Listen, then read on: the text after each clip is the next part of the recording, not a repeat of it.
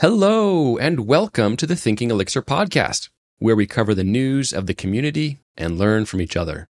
My name is Mark Ericksen. I'm Cade Ward. And I'm David Bernheisel. Let's jump into the news. First up, Jose Valim has updated phoenix.template to include an implementation of the embed templates slash two macro. And I saw this and I was like, what? What is all this? Then I realized that Phoenix underscore template is a new library that came out as part of Phoenix 1.7. When Phoenix moved away from the views, they needed a way to tie templates on disk, like the .heex file, to the component that might be rendering it if you're not doing it as in fully embedded inside, you know, with the sigil H inside your components or your, or your live views. So this is like to connect that on disk file to something else. They've put all that into Phoenix template. And that's as a separate library now. And Philip Brown had an issue when he was trying to render a .xml template in the new Phoenix 1.7. So that caused him to dig in deeper about how Phoenix template worked. And he blogged about it. We'll have a link to the blog in the show notes. But then with this update, it was fixed. So the thing he was showing you how to work around is actually fixed. But since this is a new project, I thought it would be interesting to get a little bit of coverage on this. From the Phoenix template project, it says this package provides functions for loading and compiling templates from disk, as well as the behavior for compiling markup languages what I got from this is we are currently in Phoenix 1.7.0 RC2. So there was RC0, 1, and now we're on 2. That came out mid January. And Cade, last week we were talking about how it's been a longer release cycle. Yes, it has been so long. and that was like why you were holding off. It's like, I'll just wait for the final. And it's like, oh, then I realized when you have bigger changes like this, where you know, you're removing views and you're having a different way of loading templates and you're having all these other things like the verified routes, then there's a, a lot more opportunity for little edge cases to have an issue. And that's what Philip ran into. This was a case where that longer RC phase, when you're dealing with more significant changes, even if they're not breaking changes, in the end, they're not breaking. But maybe there's some little edge cases like where he wanted to work with XML files and they weren't getting loaded up properly, but now they are.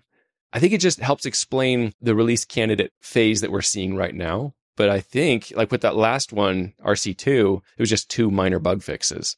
So I think we're probably getting really close. Yeah. And when we finally come out, I guess they will have caught a bunch of these edge cases and it'll just be a nice, smooth release. Yep. Fly.io it's a great place to run Elixir apps. With many global regions, a private network that makes it easy to cluster your app, and a powerful CLI, it's something you should really try out. Experience it for yourself at fly.io. Next up, Jose shared a bit about the work going on in the NX project. In genserver.social, he shared, with the upcoming work on Using multiple GPUs, Elixir will be able to scale across multiple cores, multiple GPUs, and multiple machines. Smiley face. Basically, just throw any hardware at it and you are good. So that sounds pretty cool. yeah.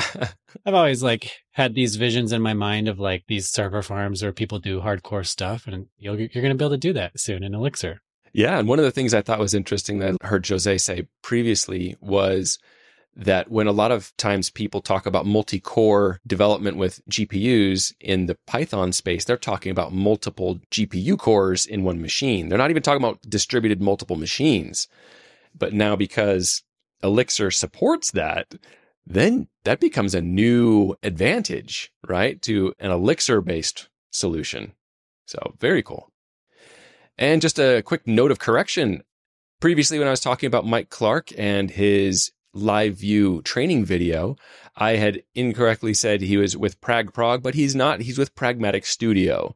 So just wanted to make sure people were aware where they can go and find that training material.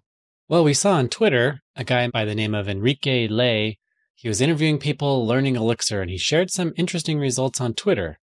Most of the people were already proficient in one language when they were coming to Elixir. There were several reasons why they chose Elixir, and he summarized some of the reasons we'd like to share some with you. One of them was functional benefits. They said scalability and fault tolerance, letting it crash philosophy, and immutability. These were sets of functional benefits, making Elixir a strong language to build large scale real time apps. So he goes on to say, in the words of the community, Elixir is a dynamic functional language for building scalable and maintainable applications. It leverages the Erlang VM known for running low latency, distributed, and fault tolerant systems. Yeah, in that Twitter thread, he also had another section titled emotional benefits. And I think that's kind of fun just to think about like that when we're working with a programming language, there are some emotional benefits. Like if you're like, continually frustrated with the tools you used, it's just going to be painful and you're not going to enjoy it. A couple of the points that he shared here is Elixir devs love the syntax. This is important, especially if you need to go back to a project you wrote a few months ago and need to troubleshoot something.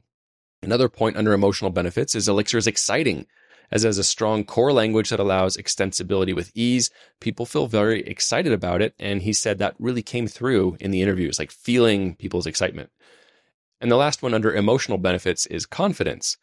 You have a lot of tools baked into the language, code formatters, tests, and documentation, which lead to boosts in productivity through code quality. And another topic that he brought up under collective benefit, he said, the community is full of love. If you're a newbie and you want to learn, you will feel welcomed. And I think that's especially true. The Elixir forum, people who are sharing things on Twitter, it's, it always seems like it's a positive, uplifting place to be. That's why we love it. And next up, Elixir Telemetry is going to gain gRPC support soon. That was something we saw from Paulo Valente. Yeah, that should be nice for those of you using gRPC. Well, if you've ever been interested in using a WYSIWYG editor, what you see is what you get. It's that little rich text editor where you can highlight things and bold it or italicize it inside of a text area. It kind of upgrades your text area to more of a little editor. There was a recent Elixir cast on the Trix editor. So we'll drop a link in the show notes if you're interested in that. It's a short little video about how to install that and how to make it render correctly. And next up, we saw something called Code Code Ship.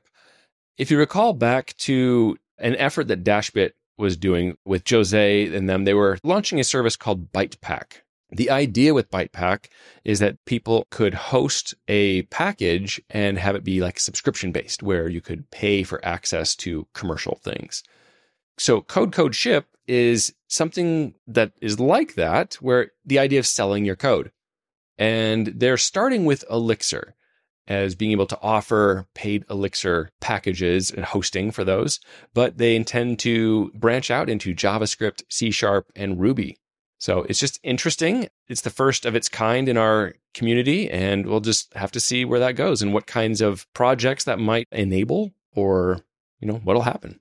And last up, Codebeam Lite in Stockholm takes place on May 12th, 2023 and it'll be a one track in person conference. We'll drop a link to the show notes if you're interested in attending that. We would love to have a conference roundup and just tell you about all the different conferences that are going on out there because we're coming into the summer, at least in the Northern Hemisphere, where there happen to be a lot of conferences. So tell us about the conferences that you know of or that you're involved with so we can share it. You can find ways to contact us in the show notes. And that's it for the news.